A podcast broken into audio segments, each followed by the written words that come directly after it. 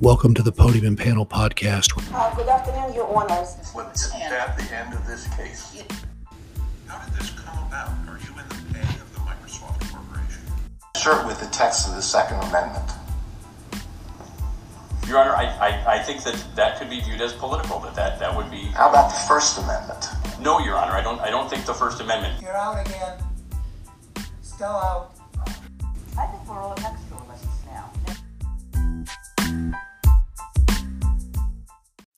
Welcome to episode 65 of the Podium and Panel podcast. Today we are going to cover three recent oral arguments before the Illinois Supreme Court. But first, we want to welcome Bob Larson of Cunningham, Meyer, and Vedrine PC, PC to the show. Bob successfully represented the defendants before the Illinois Supreme Court in the Ittersagen, Ittersagen versus Advocate case. We discussed the case in episode 57 of the show. This was the case with the juror who advised that he had worked on some matters for Advocate. Bob, welcome to the show. Thank you, gentlemen. Appreciate being here. Why don't you start out by telling us a little bit about the history, the history of this matter, and how you came to be involved in it? Sure. So it's kind of a tragic case. This guy came in with something called a carbuncle, a little pimple under his armpit, and the doctor incised it and drained it. And suddenly he became septic. And uh, when he became septic, he was hospitalized. And the treatments that they needed to do to save his life ended up reducing circulation to his legs. And this 29 year old man had both of his legs amputated below the knee.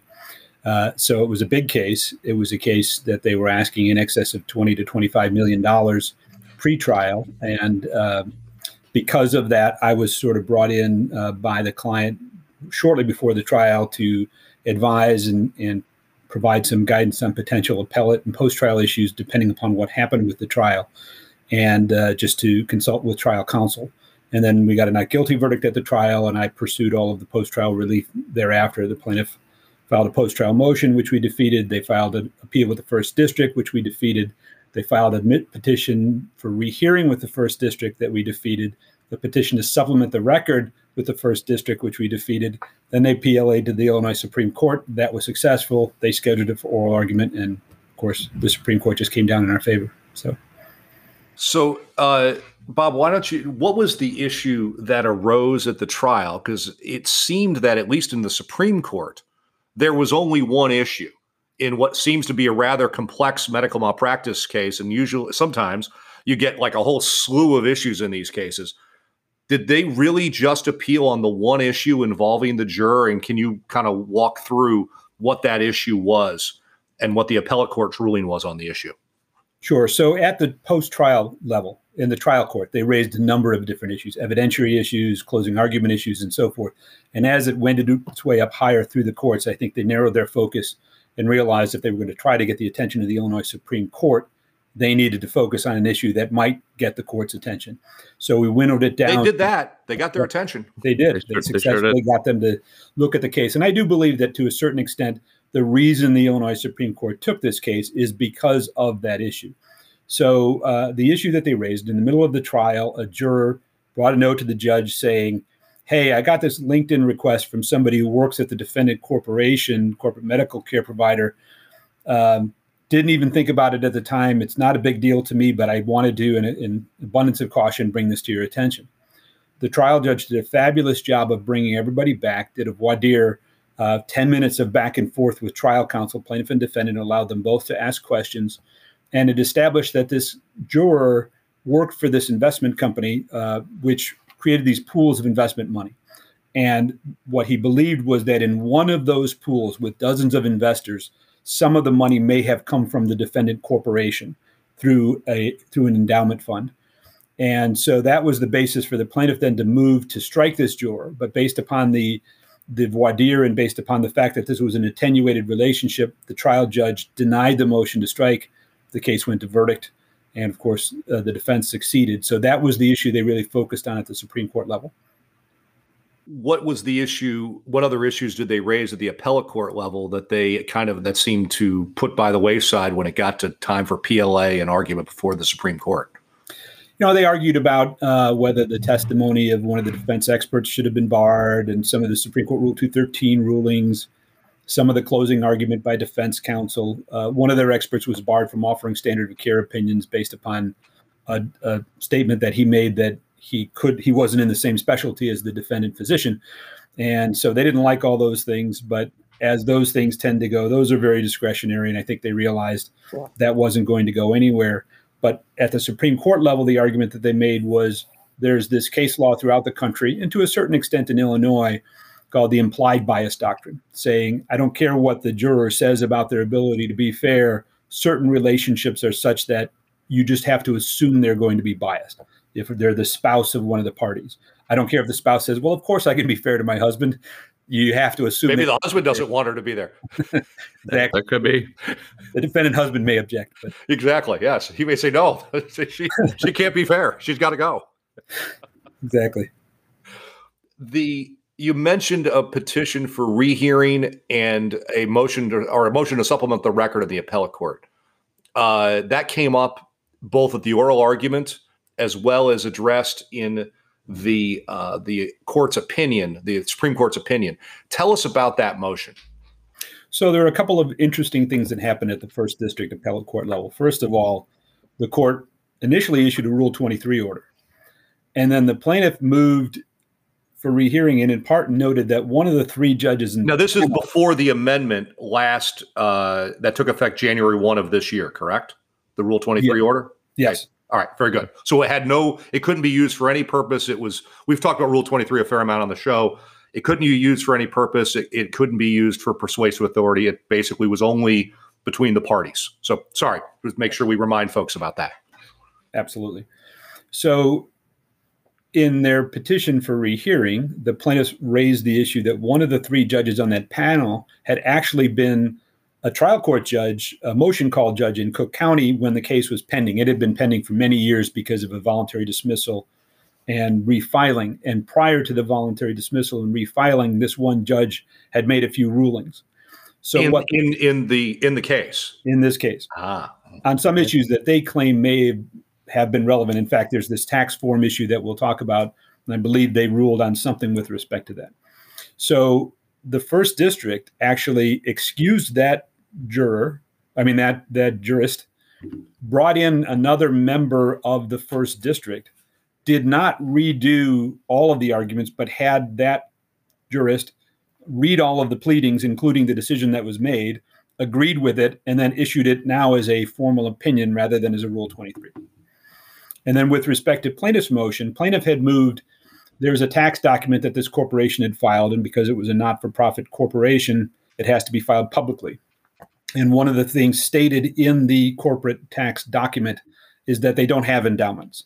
So from there, plaintiff argued, well, then this has to be their endowment. This can't be separate money. This is their money.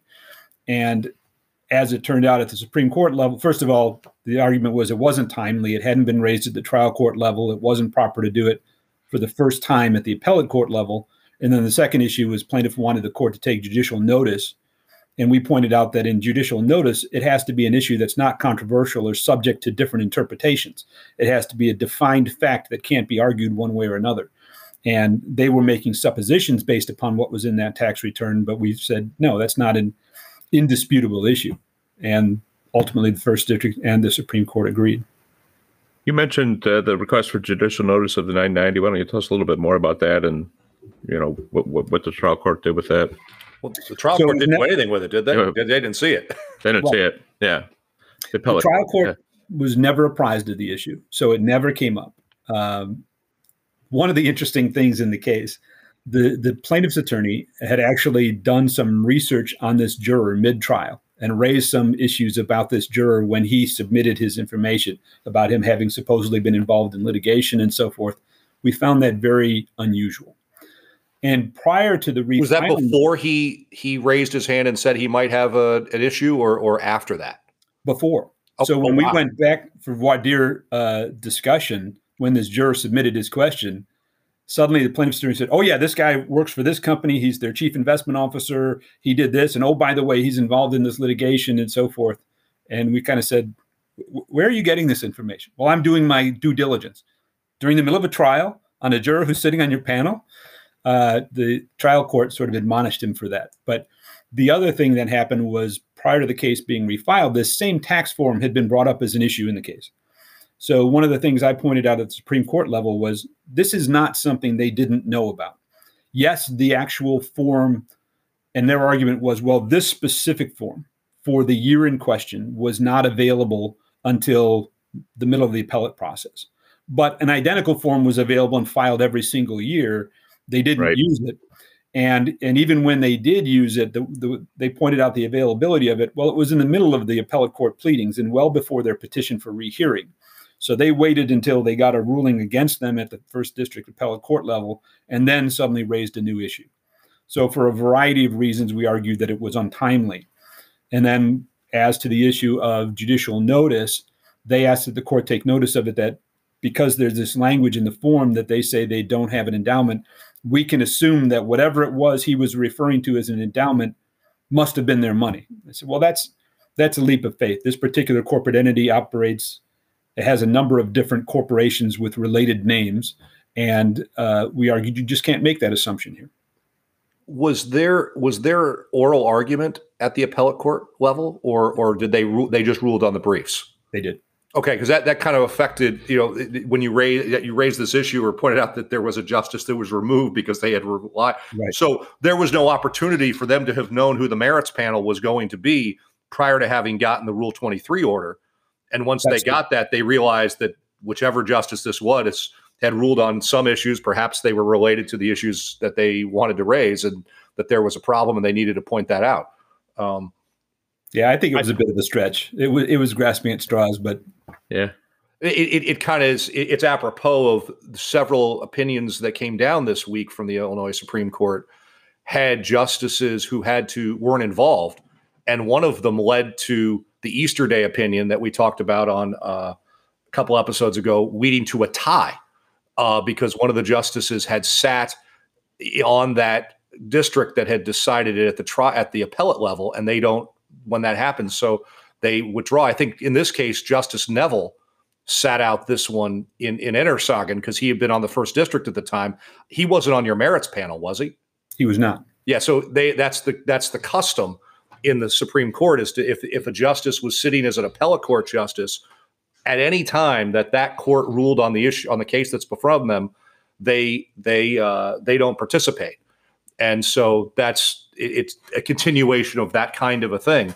Um, so why don't you tell us about the Supreme Court arguments and uh, what they focused on, and then we'll then we'll get to talk about the opinion that came out. Sure. So the oral arguments, uh, very fun. I love doing oral arguments, especially in front of the. These Supreme were in person, right? They were, yes. So we were down in Springfield. Um, they brought in an attorney, uh, Todd Smith, who had not been involved in the case. Really, he'd, his name had come up on some pleadings, but he had not been involved in the case uh, up until that point. So I wasn't sure who was going to do the oral argument on behalf of plaintiffs, really, until we got there. And uh, sort of right from the get go, it became obvious where the court was leaning because plaintiffs' counsel got hammered with questions, and you know, you can lose a lot of credibility reading the tea leaves with with appellate court and Supreme Court justices if you think you know exactly what they're going to do. That's why we have a segment of the show, Prediction Sure to Go Wrong, where we try to predict based upon what's being argued for that very reason. But we've been good at it, but that's just dumb luck. Right. Exactly. So, you know, you never really know, but I think I got maybe two questions.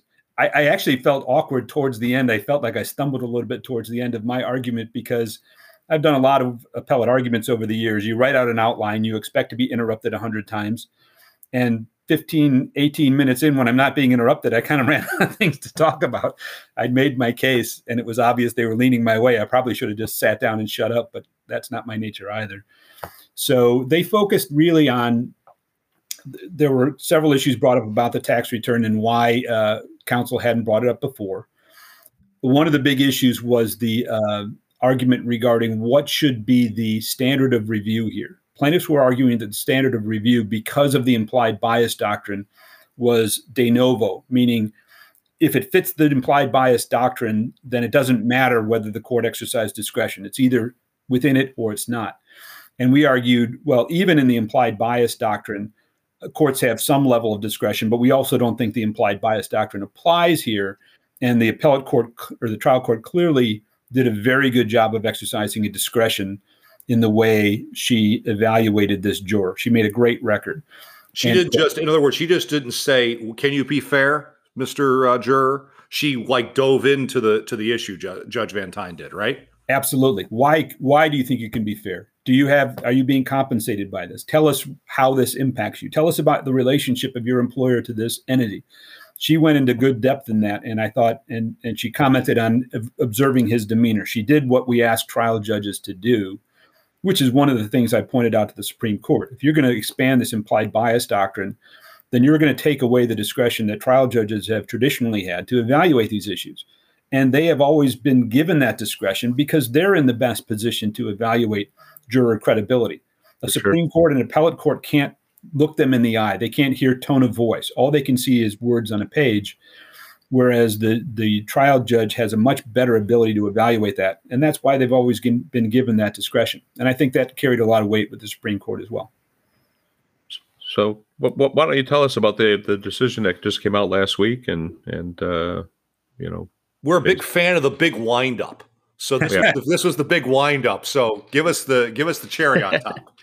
well, obviously, we were very pleased with the result. Uh, they pretty much agreed with our arguments, chapter and verse. Uh, they there had been some arguments in the appellate court briefs by plaintiff that I thought made their way into the uh, statement of the issues of the case and uh, the the statement of facts, and they sort of admonished plaintiff's counsel to follow the rules in that regard. Um, and then, with respect to the implied bias doctrine, they evaluated the history of it. And if you go back there's a case Naperville v. Wehrle that that was talked about this issue almost 100 years ago and then um, some other cases that have come down since then but really there hasn't been a comprehensive evaluation of the implied bias doctrine. Now when plaintiff filed their brief they cited cases from all over the country and statutes from all over the country in their appendix. Uh, i went through those and evaluated the fact that first of all i didn't think that belonged in the appendix sort of a way to avoid, avoid the page uh, limitations. You really second- weren't a fan of their brief, were you? I wasn't. I mean, it was well written. They're great attorneys. I'm not trying to denigrate. No, them. no, I I, I understand that. Just you you you kind of went after their brief hammer and tongs. It sounds like that's hey, you got to do what you got to do. You got to do what you got to do.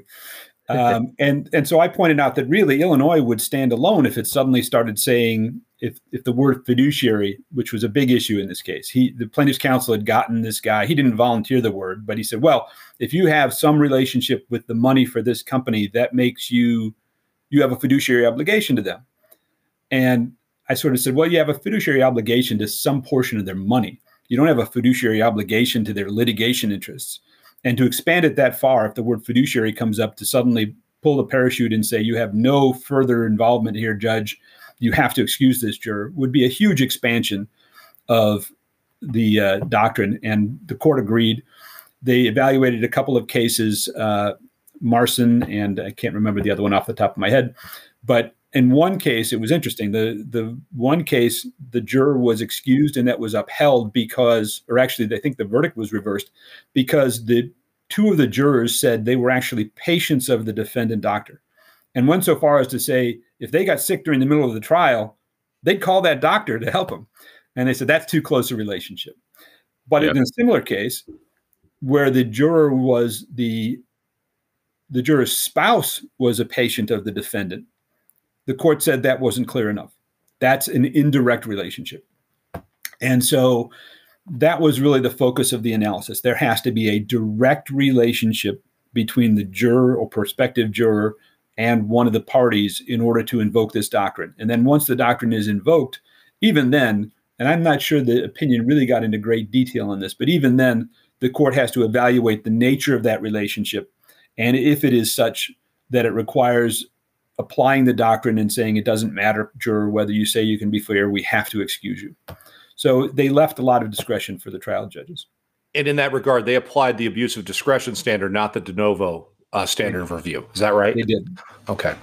And, then they also said they, they're not they they actually struck that portion of the plaintiff's brief dealing with the tax return and and indicated they would not consider it because they essentially granted our motion to strike those portions that reference the tax return and refused to take judicial notice for the timing reasons we discussed.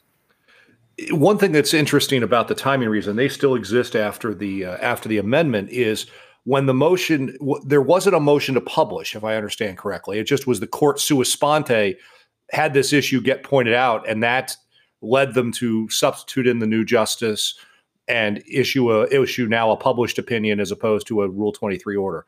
But one of the things that's interesting is, is that if there had been a motion to publish, that would have extended the time to file the either PLA or perhaps the petition for rehearing as well, and, and that would have they may have been able to shoehorn it in there too. So it's another one of those one of those problems with moving for publication is that it extends the time for the other side to do something and that's always the question you've got to ask the client yes we'd love this to be published yeah. but this is the this is the downside. You're going to extend it by 35 days. So maybe we don't want to do that. you wish for you may yeah. just get it.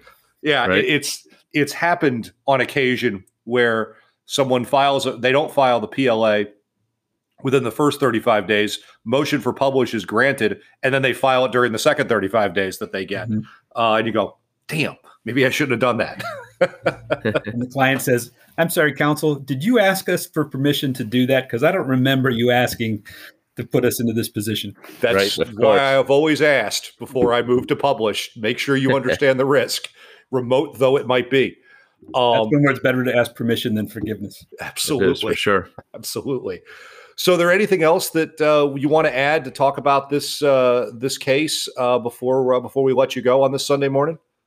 No, just I, I, thought the Supreme Court did a great job, as they often do. Um, they were very thoughtful in their questions. I was, as I said, kind of surprised at the the number of questions I got. Justice Burke, who wrote the opinion, actually asked a lot of the questions during the oral argument, and uh, I thought it was a very well written opinion very thoughtful, and uh, I think it's going to have some significant impact going forward in how jurors are evaluated for bias in Illinois. So it, it's going to have some broader impact.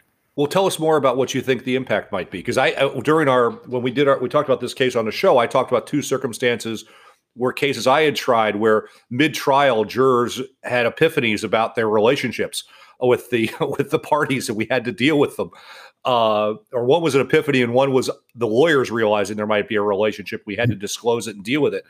Um, and in both cases, the jurors stayed on the uh, stayed on the, the stayed on with the jury.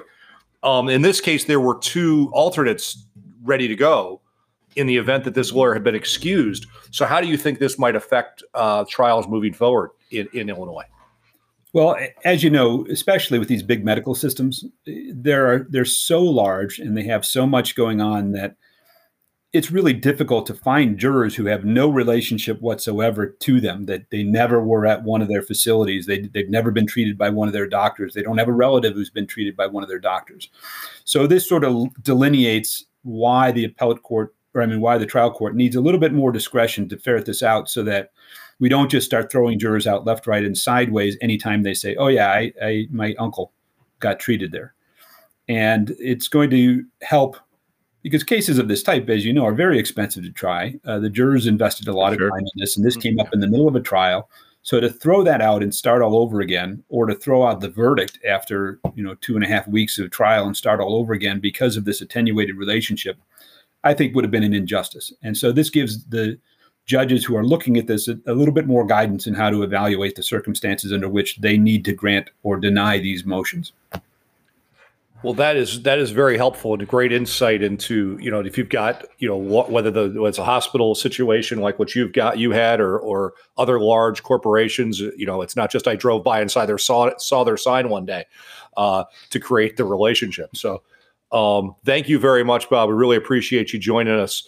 And with that, we'll take our first break and come back with Munoz versus Bulley and Andrews, and uh, also talk about uh, Carlson versus Suburban. Both cases argued before the Illinois Supreme Court recently. Thank you.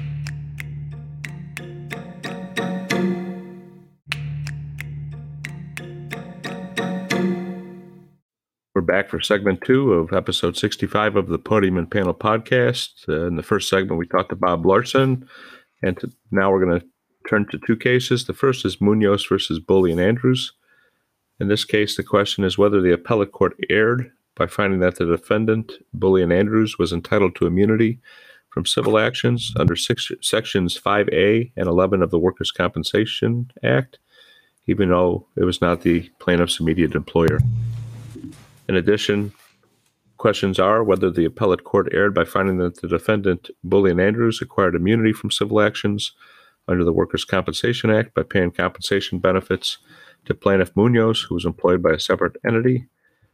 Third question is whether defendant Bulley and Andrews LLC had a pre-existing legal obligation to pay workers' compensation benefits to plaintiff Munoz on behalf of his immediate employer.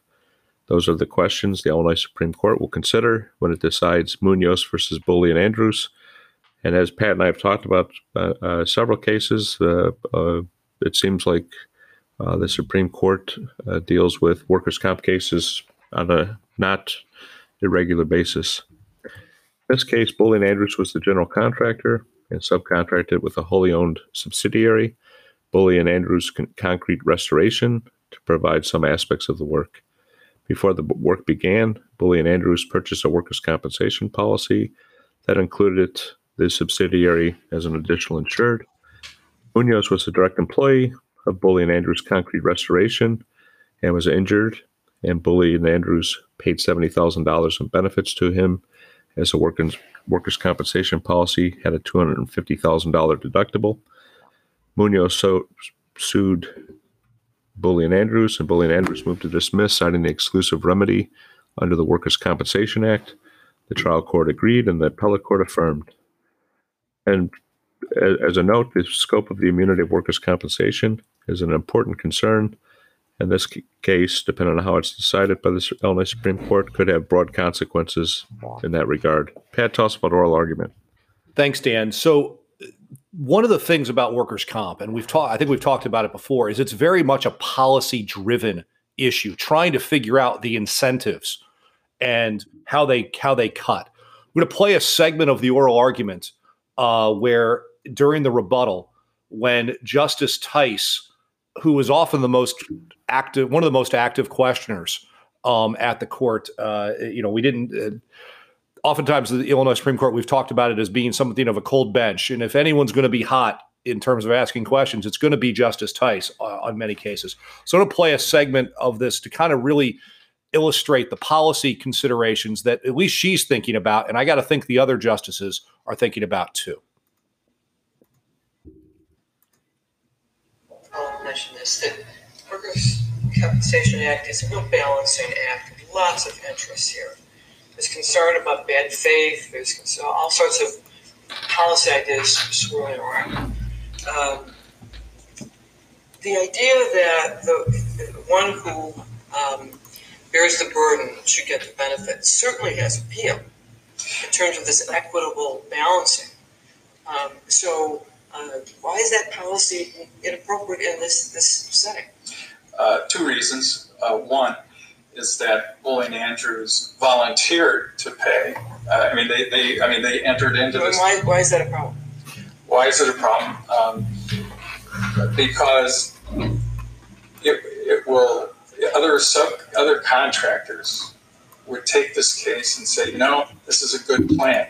I'm going to pay workers' compensation for all of the subcontractors subcontractors on my job.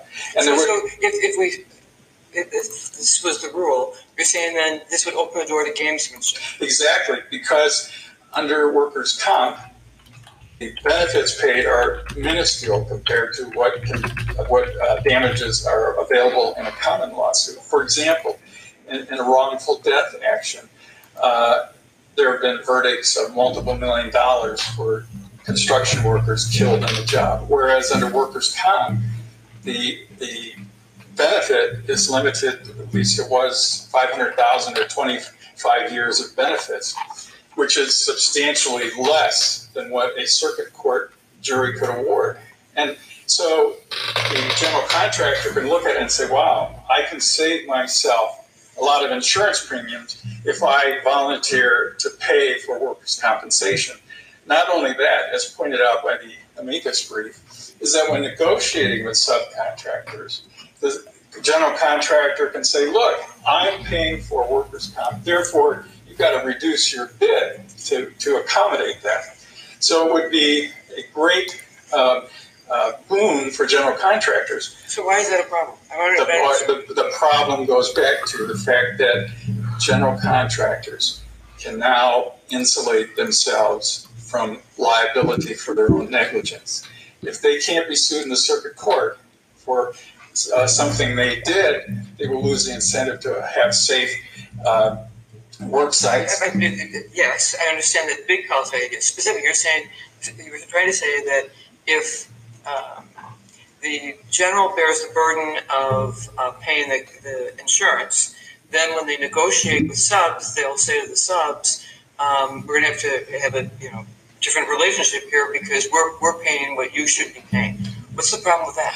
Well, because then what, what happens is that if a general contractor can buy immunity, they get to immunize themselves from their own negligence, which is contrary to Illinois public policy.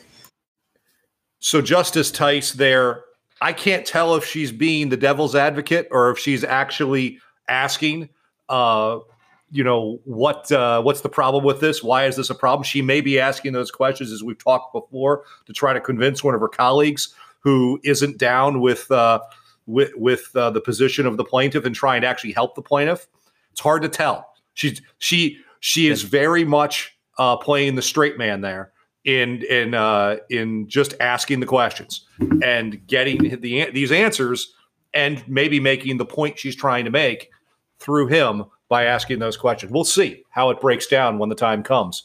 It's hard to tell, but she's asking very closely is. what the what the policy issues implications are of a ruling in favor of the defendant employer. And in case it wasn't clear, that was counsel for the injured person, the underlying plaintiff who lost at the trial court and at the appellate court.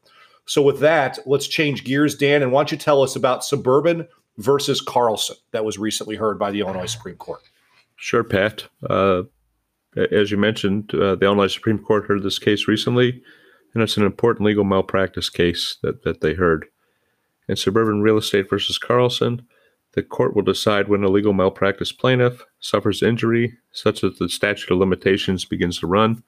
The issue concerns whether there is a different accrual date for statute for legal malpractice plaintiffs who are the plaintiff in the underlying dispute, as opposed to those who are defendants in the underlying dispute. One interesting, though not dispositive issue, is the status of Justice Griffin's dissent. Counsel for the appellant pointed to it for support of his position, but as Justice Theis pointed out, the dissent disappeared when Justice Griffin retired, and he was replaced by Justice Coghlan, who concurred in the ruling of the majority on the petition for rehearing. Counsel described the dissent as disappeared. You will find the dissent in Pat's post that he made on this with the original decision, but otherwise the dissent cannot be found.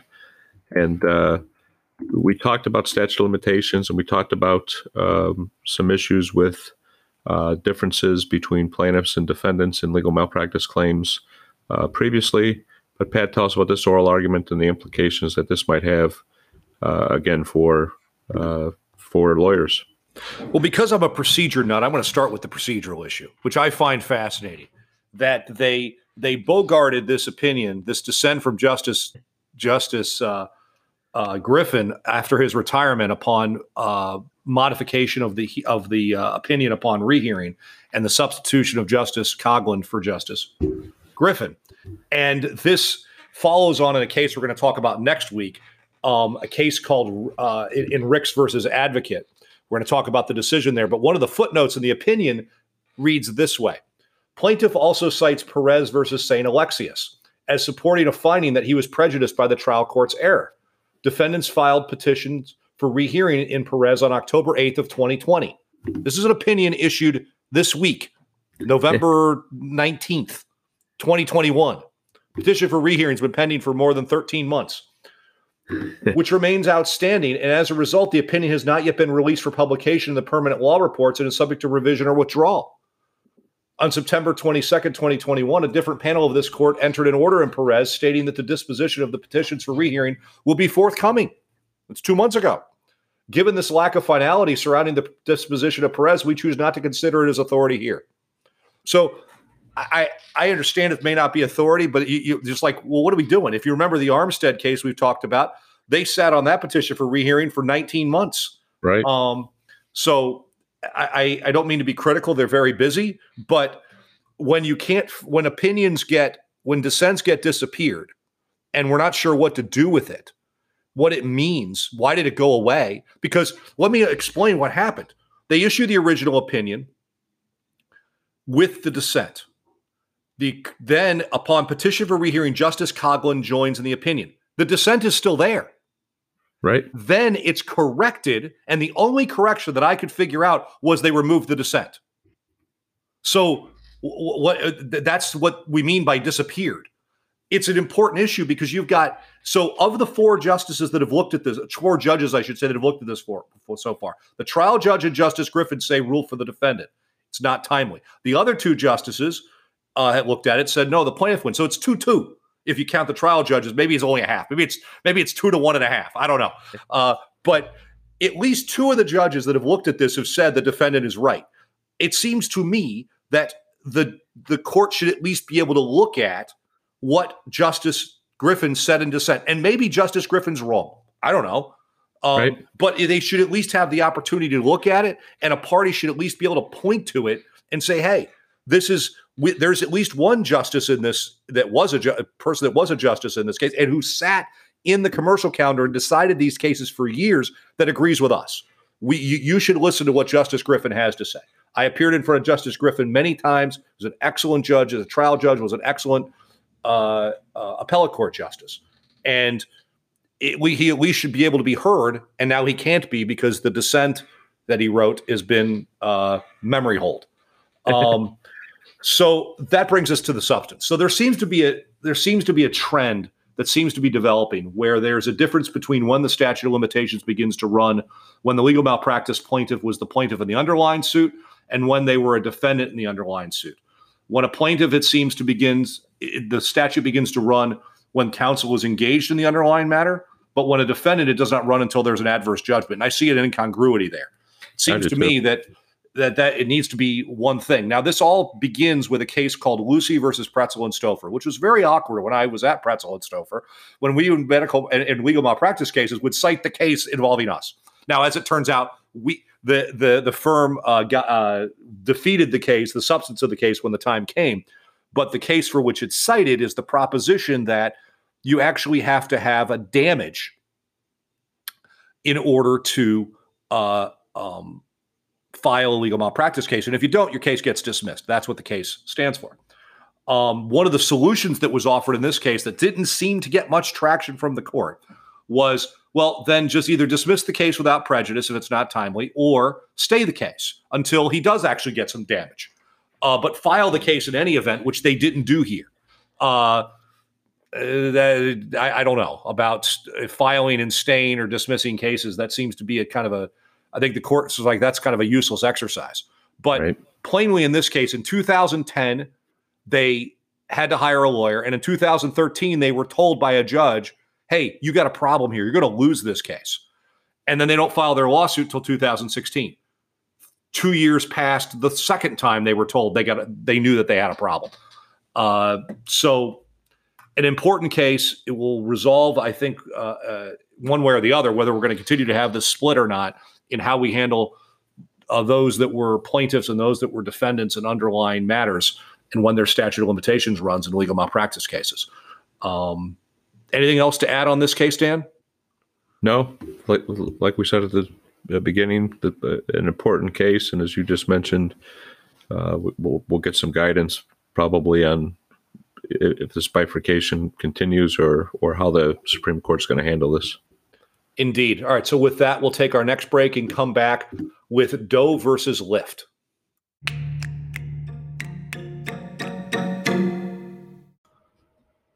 Hey, Podium and Podcast listeners. If you want to get in touch with the show, you can drop us a line at podium and panel podcast at gmail.com. Please let us know about cases you're interested in or guests you'd like us to interview. You can also follow Dan and I on LinkedIn, as well as the Podium and Panel podcast page on LinkedIn. We look forward to hearing from you.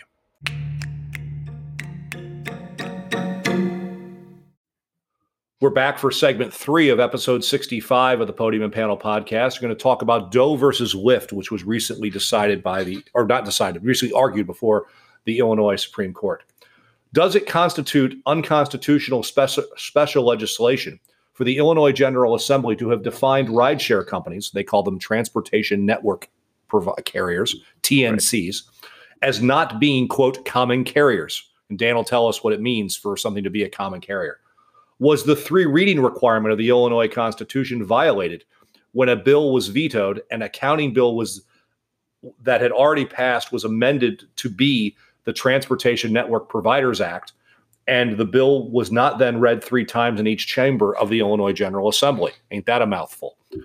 Or does the enrolled do- bill doctrine apply? That doctrine is that once a bill passes a legislative body and is signed into law, the court assumes that all rules of procedure in the enactment process were properly followed. Those are among the questions the Illinois Supreme Court will decide when it when it addresses Doe versus Lyft. The plaintiff was allegedly raped by a Lyft driver, and she sued for, among other things, them for among other things, negligent hiring, return, ret- retention, and supervision. The trial court dismissed the case, but certified two questions, which the appellate court, in a split decision, answered in favor of Lyft. The language at issue in the statute uh, is TNCs or TNC drivers are not common carriers, contract carriers, or motor carriers as defined by applicable state law, nor do they provide taxi cab or for hire vehicle service. At oral argument, counsel for Lyft conceded that certain claims could be made against Lyft and that the statute was not an immunity. Uh, counsel for plaintiff uh, Tim Eaton was taken aback, and I imagine pleasantly surprised by that by that concession. This is a case that involves a lot of Illinois constitutional issues uh, for how things are supposed to be done at the General Assembly. The Illinois Constitution uh, prohibits special legislation. Article 4 of Section 13, Section 13 of Article 4 states the General Assembly shall, shall pass no special law, special or local law, when a general law is or can be made applicable. Whether a general law is or can be made applicable shall be a matter of judicial determination. So, this is why you get certain statutes that say in any county with over 3 million, because while there's only one county in Illinois that has 3 million, Cook County, um, yeah. it could be any county could become 3 million. So it's a, that's how they get around the special legislation. One of the ways they get around the special legislation requirement. It's a, it's right. a nifty little trick. Is so is nifty. this special legislation is this special legislation or just protection for a nascent injury, nascent industry? As to the three readings issue, the decision in this case could bear on the fate of the prejudgment interest statute, as a very similar parliamentary scheme, and I'm using the scheme in its pejorative sense there, was used to pass that bill following a veto. It's eerily similar. So, Dan, tell us about this oral argument. Sure. And Pat, you, you had mentioned common carrier. And so, what is a common carrier? It's generally defined as a business that transports people, goods, or services and offers its services to the general public under license, license or authority provided by a regulatory body so in Chicago area, think of uh, CTA, think of Metra, think of taxi cabs, which are under license. Think, think of Met- think of Amtrak, think of Metra, right. think of you know airlines right. are common carriers, but only when you're on the conveyance. Right. When you're on their platform, not so much, but when you're on their conveyance.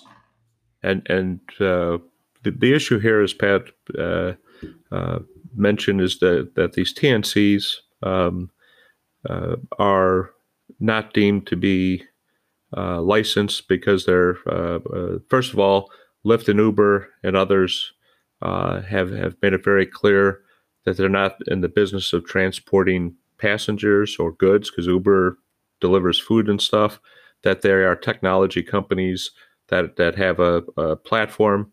Uh, this came up in the insurance arena. Uh, there was a hor- horrendous case in San Francisco years ago where a, a four or five year old was walking in the crosswalk uh, uh, rideshare car hit the young man, and unlike uh, taxi cabs that have to have certain uh, insurance, um, there there was no insurance, and so on the insurance piece, there's also special legislation in Illinois and most other states that designate on meter in between deliveries and then actual transportation.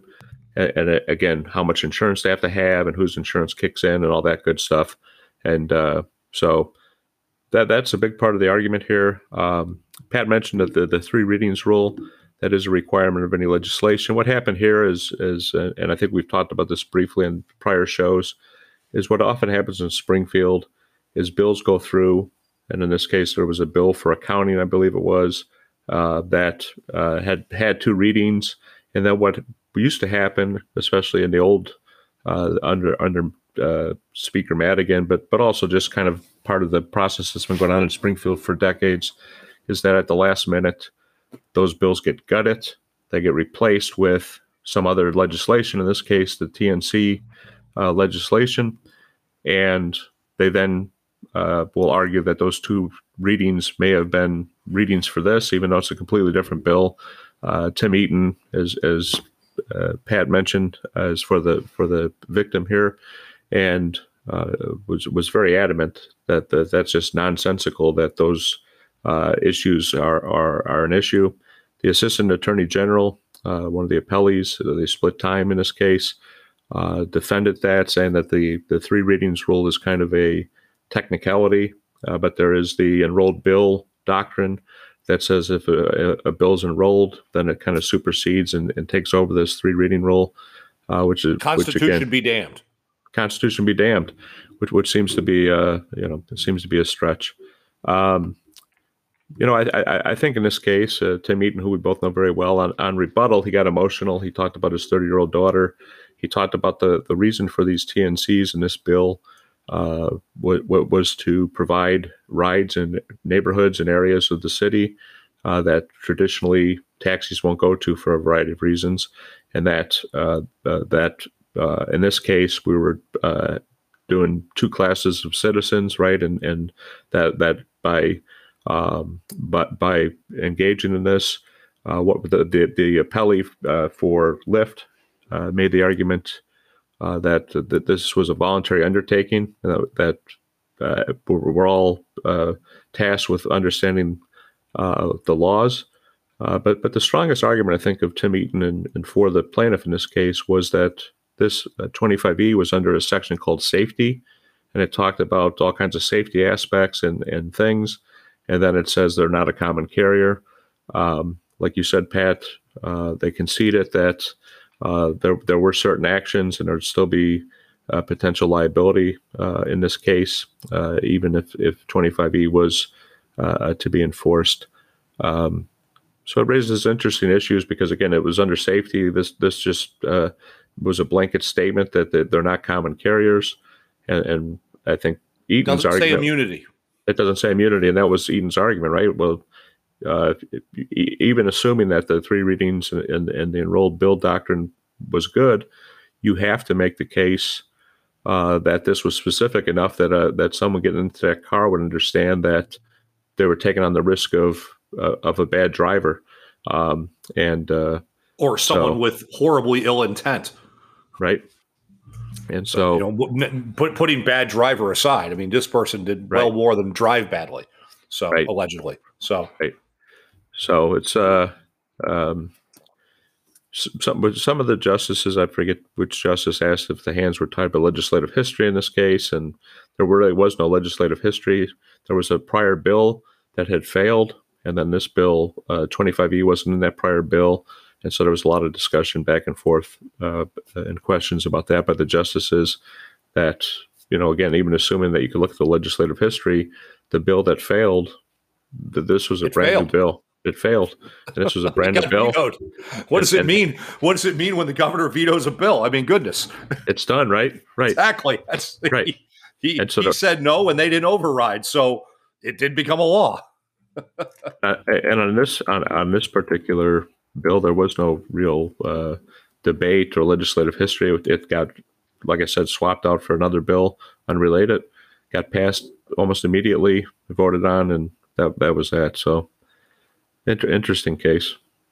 Yeah, it, it's it, it will be to see what they do because if they rule on the three readings rule, which I hope they do, um, and they rule in favor of the plaintiffs here, business in Springfield is going to change dramatically.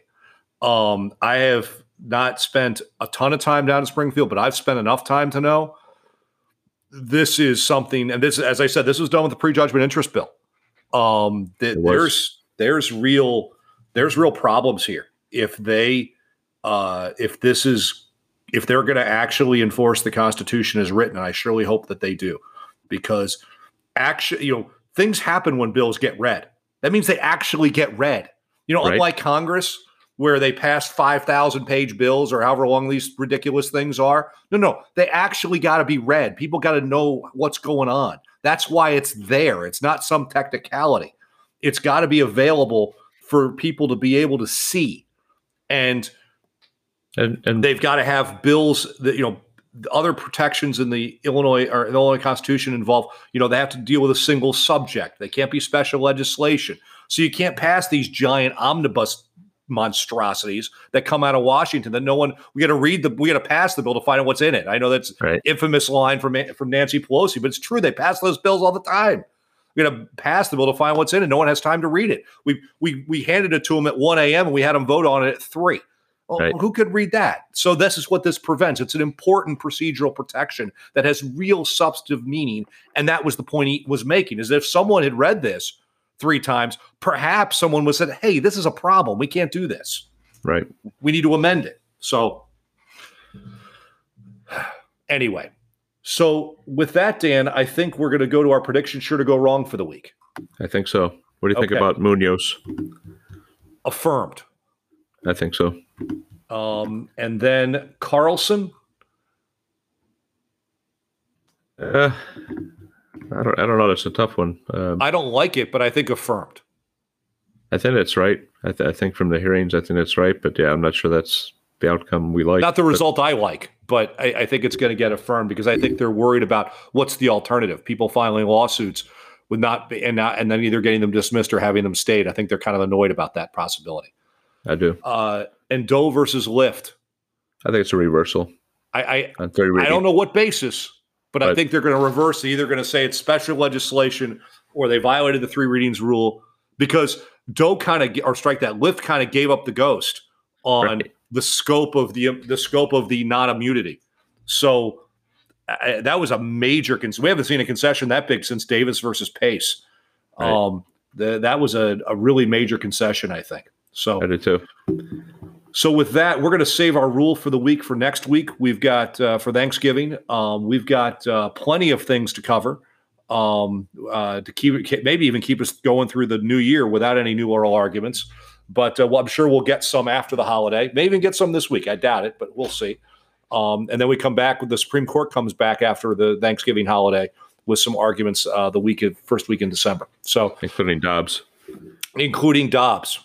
So uh, that's the uh, that's the Mississippi abortion case, uh, which will likely not have the same kind of procedural nightmare that the Texas abortion case uh, included.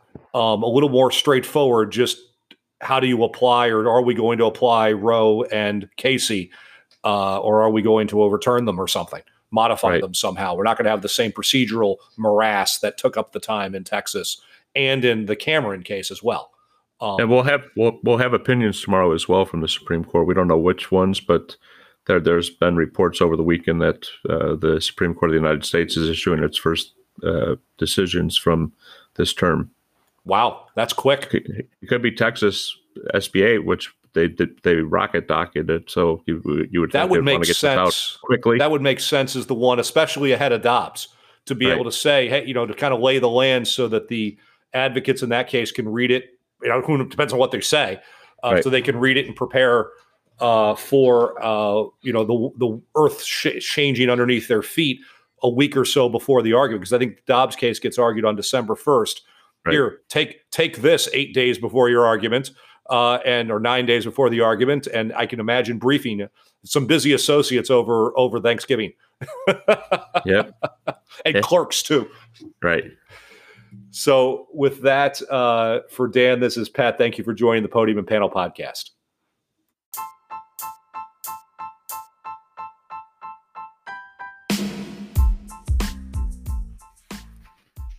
I'm Dan Cotter, and on behalf of my co host, Pat Eckler, we thank you for listening and look forward to having you join us again. Please follow us on LinkedIn and read our columns in the Chicago Daily Law Bulletin. Please join us again at the podium and panel.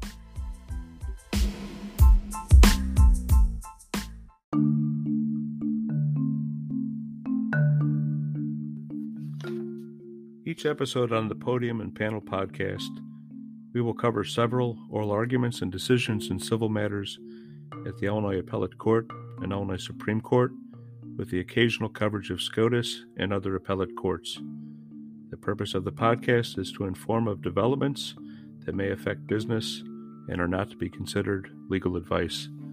They do not create a lawyer client relationship. Information on previous case results do not guarantee a similar future result. The opinions are their own and do not reflect those of the firms for which they work or their clients.